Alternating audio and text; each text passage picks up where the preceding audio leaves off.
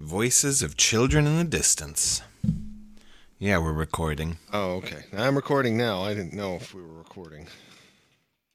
You can assume we're always recording on the Dawdlers. I record my whole week and we edit it down to 15 minutes for a short. That's good. I like that. Uh, yeah. and then sometimes we blow the audio and don't even have it. That was that's always fun. Oh, I'm getting a phone call. Turn your goddamn cell phones off, crowd. All right. Well, I, I actually probably need to take this. All right.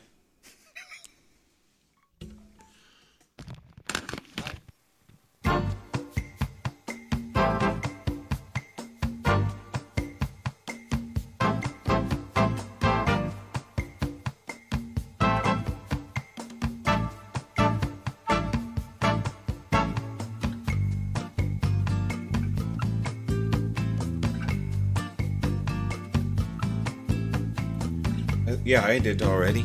All right. And So we're back. They're not all attuned to your state of vulnerability. No. Attack! Attack. He's sat down for a second. Uh, kids. All right. So, uh, oh, should we? G- oh, yeah. Introductions. This is a. This is a. This is a. This is not a long one. Okay. This is a short one. All right. So I'm Ryan. Can me want a donut, McKenna? And I'm Harland Cousin Revolutions Grant. And this is the Dawdler's Philosophy Shorts!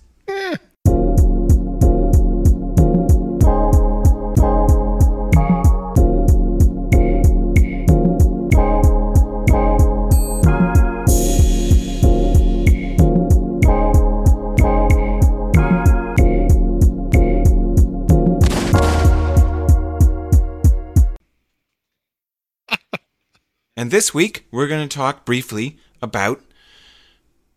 I suppose the abstract topic might simply be satire, but the particular memeplex that I wanted to expose our audience to, should they not know about it already, is the pseudo hammy-demmy partial jokester religion called Discordianism, because I think it is interesting. And we already talked about one of its fathers, Robert Anton Wilson, in a previous episode. And I wanted to talk a little bit more directly about this kind of jokester, hippie religion satire that they may these people came up with.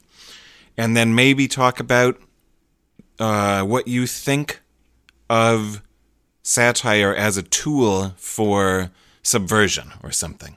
Hmm. So on Earth, in the last couple thousand years at least, I don't know how far back it goes, we got this thing called religions. People seem to take them pretty seriously. They seem to have a drastic influence on the course of civilization's history, at minimum. And as you may have gathered from previous episodes, I'm not a big fan. I won't speak for Ryan. but they also seem relatively difficult to quash. And when various alternative human institutions make progress in various ways that religions appear not to, they might fall out of style, but are typically replaced by more of the same. And one strategy for mind change about this is kind of the Dawkins Hitchens militant atheism style attacks. We're going to go after a religion and argue that all of its claims are false and that you that it's child abuse and that you must stop. Another strategy for people who are more prone to psychedelic drugs is uh, this Discordianism stuff. So, you know, in general, what that is, is I call it a satire religion. Um, let's see. Wikipedia calls it a parody religion. That works for me too. Same idea. And it was invented in the 50s and 60s. The primary document of it is called the Principia Discordia, that was written by a computer scientist and a sort of uh, political revolutionary type, Gregory Hill and Kerry Thornley, and expanded upon by Robert Shea and Robert Anton Wilson in the Illuminatus trilogy. That's kind of where it became more popular, and that was early 70s. So I'm just going to throw a few of their memes at you, and if you have any comments, we can talk about that. It's based, and it gets its name from what I take to be a classical Greek myth that they didn't make this up. This is a thing. They made up the term for it. They call this the original snub. but there was a story about a wedding between Peleus and Theaetetus. And Zeus invited all the other gods to it because this is a big shindig. Mm-hmm. And but he left out Eris because she, being the goddess of chaos, discord, confusion, bureaucracy, and international relations, he thought would just cause trouble and didn't want her around. Well, that pissed her off, so she thought she would subvert the event by showing up with a golden apple with the word Kallisti printed on it, which apparently translates roughly to for the prettiest one, and threw this apple in amongst the goddesses. And them being vain and foolish beings, immediately started a fight over this apple. so that, you know, she kind of fucked up their little gathering. And apparently it resolved because uh, Zeus said, well, we're going to let Paris make this decision. And then these three different goddesses who were all fighting over it, Yep. um, each offered Paris a different prize. And of course, the one that said, hey, you can have Helen of Troy, the most beautiful woman on earth, won. And that started the Trojan War. And then Eris had achieved her mission of creating a whole fuck ton of chaos on earth. Shit. Can't invite her to any balls. Yeah, she's got to be snubbed. So, so that's the goddess of Discordianism. Gotcha. That's awesome. You like that? Well, I do, you know, because they all then turned to like Apollo a lot, and I imagine Paul, Apollo was like, "Why are you asking me?" You're saying that's part of this story? Of the Trojan War, I believe. Yeah, Yeah. they, they were all like, "Apollo, me, no me." You know, the the Trojans versus the uh, Greeks. You know, the mercenaries. So that's the most general background. The Discordians call it the myth of the apple of discord. All right, so then just a few, just to give you some of the flavor of this thing. We're going to, of course, put a link up to the to a copy of the Principia Discordia on the web, and all of you are encouraged to go check it out for yourself because it's a very fun read. Uh, I'll throw a few of their ideas at you that I kind of like, just so you can see what we're talking about. So they have a symbol, because religion must, that people can rally around, put on little necklaces, whatnot, and it appears in the style of a yin yang, but in play it, it's got the white and the black and the wavy line across the middle. But in place of the two dots, they have the apple of discord on one side and a pentagon on the other side. And when we get to the next thing, you know, we can get it. Well, we'll tell you what the pentagon is all about. They call it the sacred cow, but uh, that is C H A O, which they claim is the singular form of chaos. So chaos is you know C H A O S, and that's but it's like cows and the sacred cow, and they're making a joke there, and it's all like jokes within jokes. The sacred cow is the key to illumination, devised by the apostle Hung Mung in ancient China.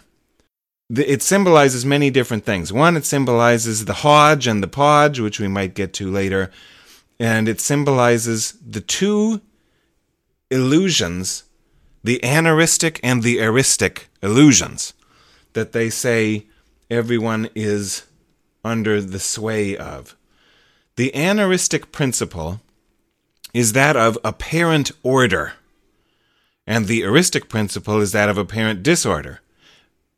The Discordians, though, are claiming both order and disorder are man made concepts and artificial divisions of pure chaos, which is the deeper level that's really going on. So, this is a sort of dichotomy that one can, if they want to, for fun, choose to view the world through. And all these intellectuals that we've been talking about on the Dawdler's philosophy could be put into one of these two houses, the house of the rising Hodge or the rising Podge, as victims of either the aneristic or eristic illusion. If they look at things, everything is very ordered and it's you know, it, there's true and false, and everything's black and white, and we know, and our job is to figure out the truth.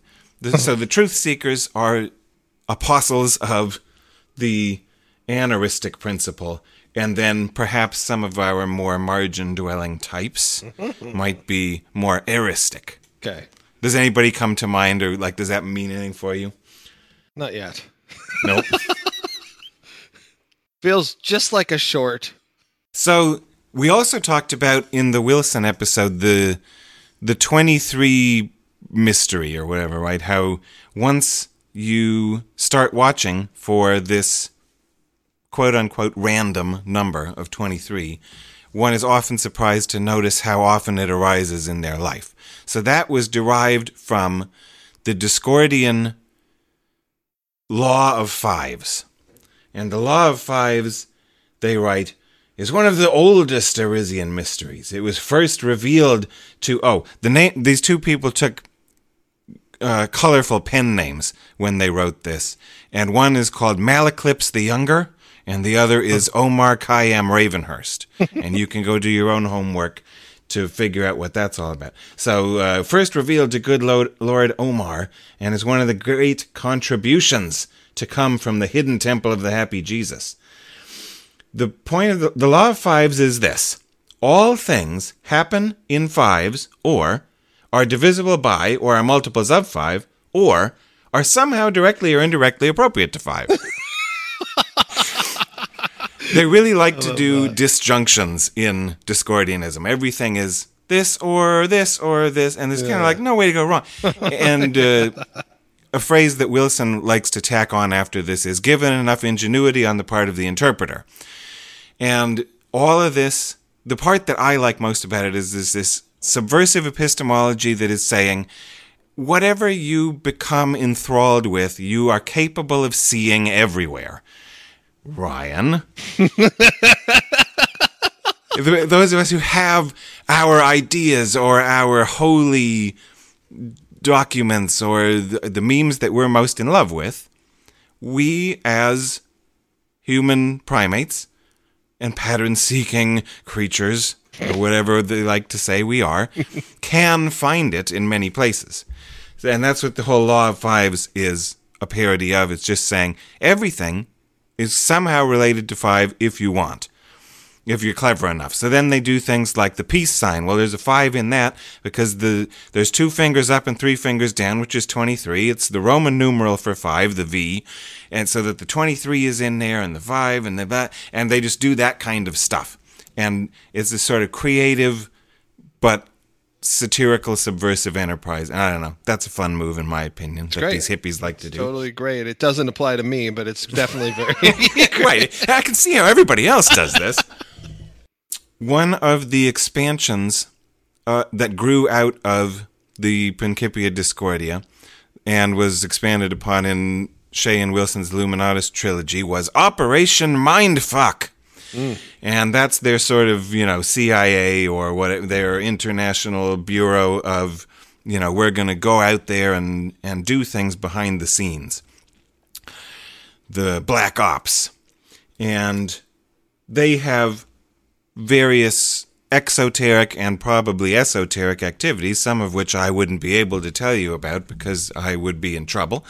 But one that I am is some is one of the, their projects is the uh, let's see what did they call that one. I'm not gonna be able to find it in time. They had a clever name for it. But one thing that they stress is they say everyone on earth is a pope. instead of saying, you know, well, Catholicism is wrong and it's stupid to have this one individual who's infallible or whatever, and they just they go the other way and say, no, everybody's a pope and we're all infallible, and they have a pan papacy project or something like that. Where they hand out these pope cards that say the bearer of this card is genuine and authorized pope. Please treat him right. and they've been handing those out in the back of books and leaving them at bus stations and putting them everywhere for years. And uh-huh. apparently, we are allowed to. What's the word for making somebody a pope? We can sanctify. We can do what anybody, even over the radio. So now, all you poor listeners have all been declared popes as well of uh, Discordianism. So too bad for you. Does the um does this kind of Operation Mindfuck thing? You know how there's a Andre the Giant stickers everywhere in at least the United States. I, I don't know if you've ever noticed those or not, but I haven't. And you said uh, these, you know, these papal postcards or whatever they are, where you, you know, you these calling cards or you know that everybody gets, and is then once they read it, they are now decreed a pope or whatever. But the Andre to the Giant thing, it was almost always at, you know, bus stops and things like that, as I recall. Do you ever remember ever seeing those stickers? You're just about to say no, aren't you?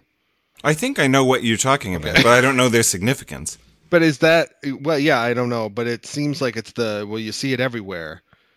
You know, it almost seems like one of those little types of projects that you know. Right.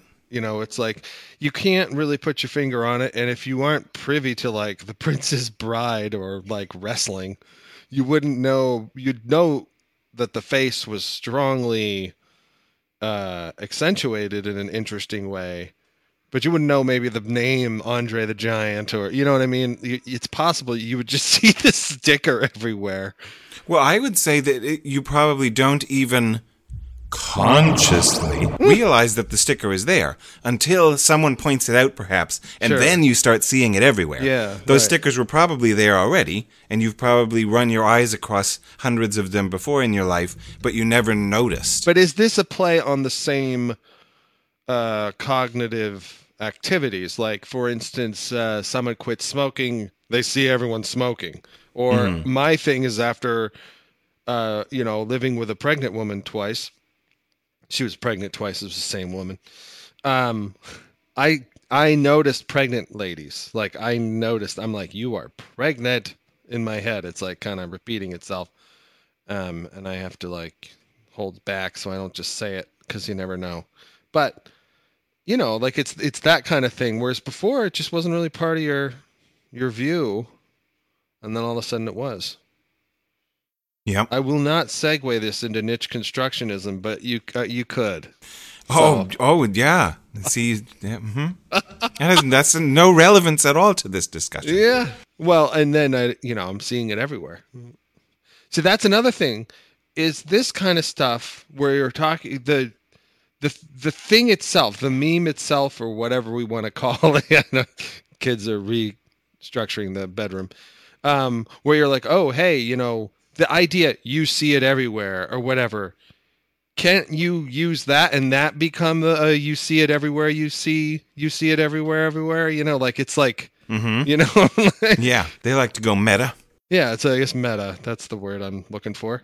So, do you have any thoughts on whether or in what ways this type of construction, creation, enterprise might or might not have an effect on religious people or and or young people growing up and deciding whether or not they're going to buy into a religion would exposure to this kind of parody be a successful strategy for in any way reducing the prevalence of the virulent memeplex religions instead of ones like this that are quite playful and like nobody's going to go to war over discordianism or be a martyr for it.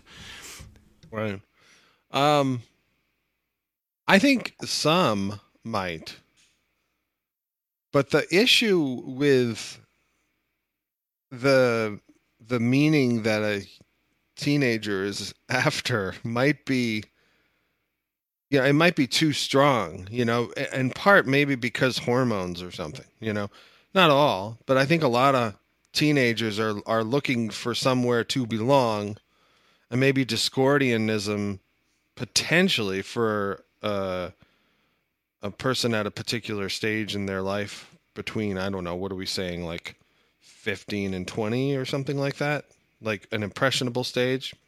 We could probably bump it out to like 15 to 25 if we were, you know, wanted, you know, but I worry that like it, it, it's all very sophisticated and it's clearly by people who've passed through that filter and have come out on the other side who are like turning and looking back in that sort of curse of knowledge way and just you know when you're a teenager and you're in it and and whatever it is that matters to you it matters to you in a really accentuated way then that kind of for at least me and i don't know anyone else but it sort of fades over time. And you kind of longingly wish you felt that strong you know urgency that teenage years takes on.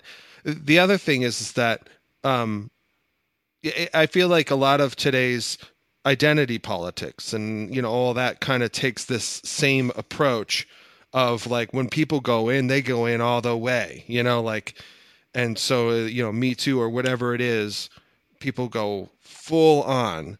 And i do kind of think that discordianism might be a bit too subtle for an 18 year old not all 18 year olds but a lot of them i think.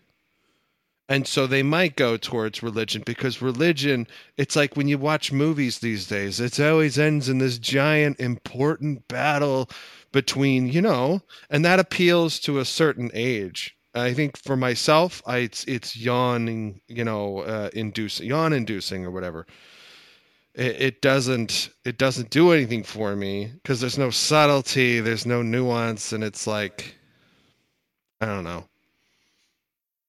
I can see how it would really score low on the cause scale or the the seriousness the Yeah. this is I'm going to identify with it and make it and be devoted to this cause but it would score highly on some other traits that I associate with young adults of being cynical and being uh, edgy you know it's this isn't your parents' religion type thing. Like, ah, you know, you could be cool by doing this, but maybe that's more of a Gen X. I thing, feel like and that's exactly aren't what into I was. that yeah, anymore. I was Yeah. exactly what I was thinking. I was like, oh my god, whatever. You know, that totally is very Gen X, and m- millennials are so much more sincere because there's a a greater population size among them, and now Generation Z, I have no fucking idea, but like boomers, they were you know a large. It was what they call in demography, you know, a youth bulge and they were all pissed off and had the anti-war and wanted you know to expand rights to many people of many different backgrounds in the United States that didn't have it and so I'm just talking about American politics right now but you know uh and I think there is an element of uh because I see it everywhere but this sort of density dependent angst that people might be less into discordianism during those times when they feel like they're just kind of needing elbow room and they're not getting it. So they need something meaningful now, you know, that kind of thing. I wonder if there's any kind of basically what I'm saying is I wonder if there's population structure has anything to do with uh acceptance of something like this versus not, you know? If you had a low population and they're like, "Oh, fuck you, I don't want to farm." Or- Well, given enough ingenuity on the part of the interpreter, I'm sure you can make this Oh, about yeah. evolution and populations. Yeah.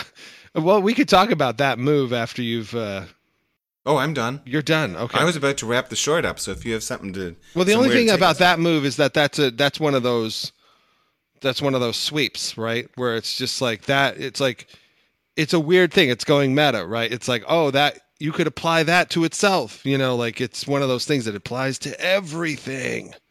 And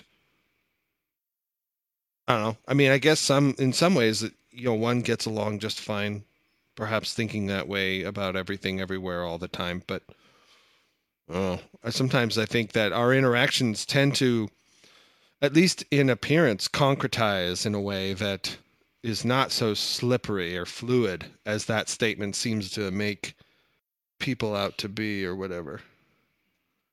You know? Like a transaction requires something for the ex- whatever you're exchanging to land, you know? And so to me um interpreting things as you wish or whatever in any situation uh, if you need it to be favorable upon yourself or whatever. I think that's not not correct. You know what I mean? I mean, what I'm trying to say is I don't disbelieve that or dis or or or not appreciate that. I'm just saying that um somewhere that's got to kind of hit its own limits, I guess. For there to be certain kinds of interactions. But I haven't it just that pokes out at me when you say when you say that it's like oh yeah that can apply everywhere so no one can really do anything and it's well, like well yeah. If so, maybe I would be like the ultimate in cancel culture. That those types of interactions are ones that I would like to minimize. Maybe. Goddamn capitalists. I don't know. No, I think well maybe what I'm trying to say is if you define something like an economy as like an exchange between whatever information energy, etc., in any kind of system. That if the system needs to transfer information, etc., then there's going to be some type of uh, transaction fee. It doesn't have to be capitalist.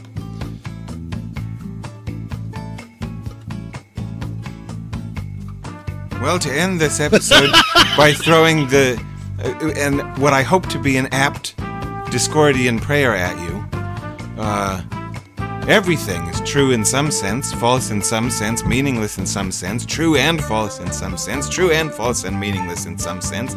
And if you repeat this 23 times a day while facing your Linda, California, you will achieve supreme enlightenment in some sense.